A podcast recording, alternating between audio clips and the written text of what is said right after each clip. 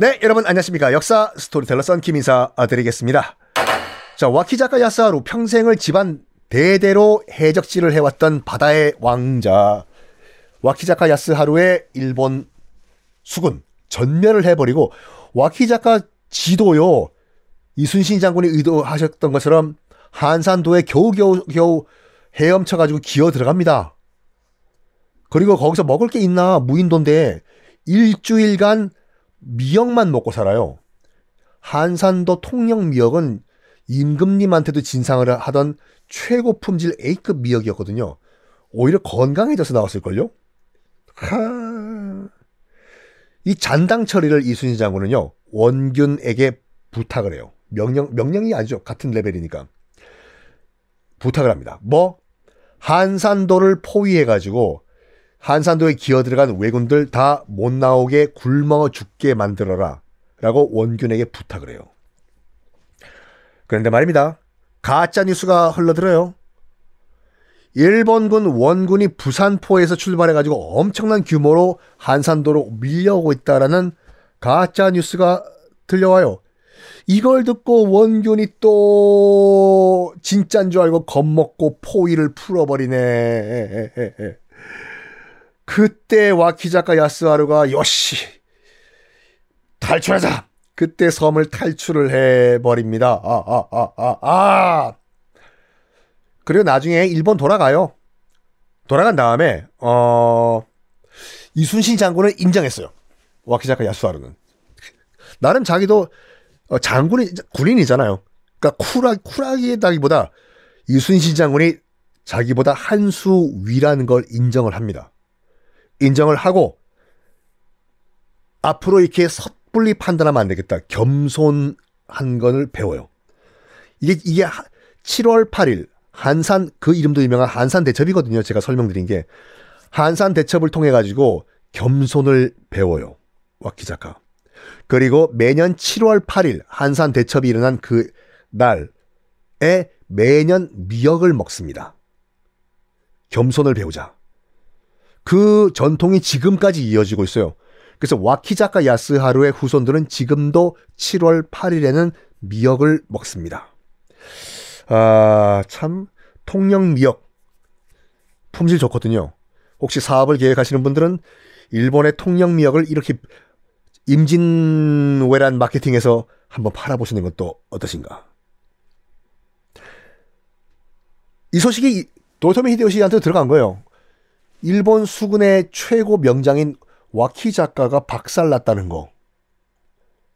도요토미 히데요시도 다시 냉, 열 받겠지요. 열 받지만 냉정하게 판단을 내립니다. 우리 일본군이 이순신과 싸우면 지는구나. 내가 명령을 내리겠다. 하이 관백상. 앞으로 조선 수군과 싸우지 마라. 피해라. 라고 도요토미 히데요시가 명령을 내립니다. 우리가 진다. 싸우면. 한산 대첩 소식이 전국에 또 퍼졌어요. 우리가 이길 수 있다 해서 우리도 싸우자. 백성들, 사대부들. 맞습니다. 드디어 의병들이 등장을 하는 순간이에요. 의병들이요. 어, 이게 나중에 그 일본군들이 이제 조선에 들어와서 이제 멘붕이 된 게 몇 가지 포인트가 있어요. 뭐냐면 첫 번째 영주가 튀어버린 거랑 선조가 튀어버린 거랑 두 번째 의병이 등장할 것이란 건 계산을 절대로 못했어요. 일본군 도요토미 히데요시 측에서 왜?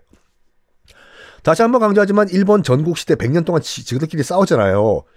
싸움은 사무라이들만 하는 거예요. 일반 농민들, 상민들은 구경하고 싸움을요.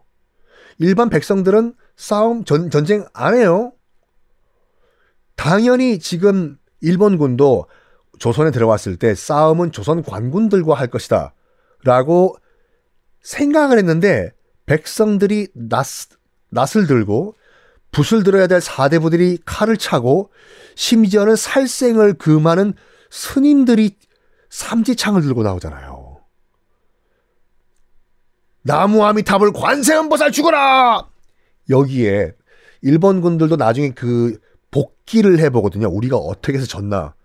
이걸 전혀 예상을 못했어. 의병을요. 나중에 승병, 멘붕 온 거죠. 스님들이 목탁 대신에 창 들어? 자, 요 당시에 이제 그 이순신한테 연, 연전, 연, 이순신 장군한테 연전 연팽을 다, 당한 후에 일본의 전략이 바뀌어요. 무조건 전라도 곡창지대를 반드시 확보하라. 예. 왜? 일본 본토에서 이제 식량 못 들어가잖아요. 그러니까 식량 확보를 위해 가지고 무조건 전라도 곡창지대를 확보를 해요. 그래 가지고 북으로 올라가던 일본군 stop, ストップです. 서쪽으로 진군 방향을 틉니다. 왜? 서쪽으로 가야지 전라도지 않습니까? 자, 이런 상황에서 의병들, 아, 물론 우리가 민중들, 백성들도 낫 대신에 칼을 들었지만, 많은 사대부들도 하늘천 따지 논어, 맹자를 읽으시다가 붓 대신에 칼을 잡으셨어요. 사대부라고 다 도망간 거 아니에요.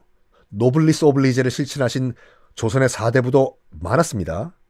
정말로 나라를 위해서 붓, 붓을 놓으시고 칼을 들은 거예요.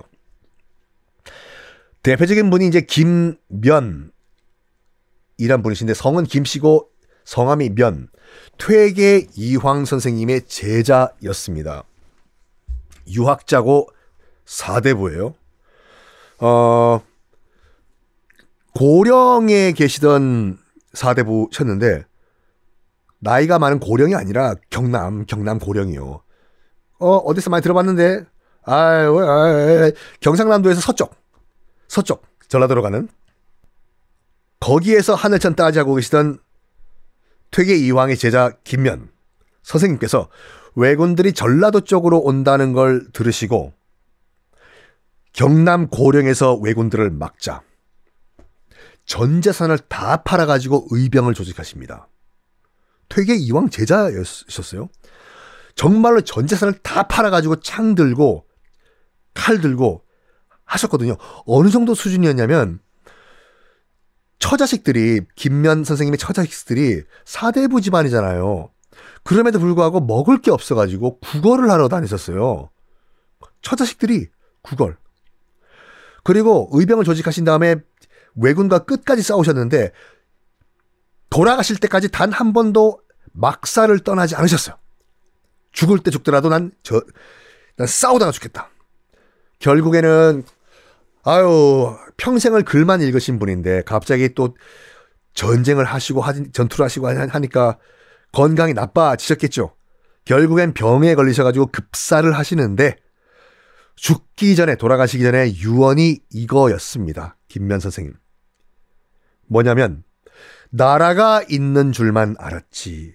내 몸이 있는 줄은 몰랐다. 자, 다음 시간부터 우리 의병들의 활약상 본격적으로 말씀드리겠습니다. 감사합니다.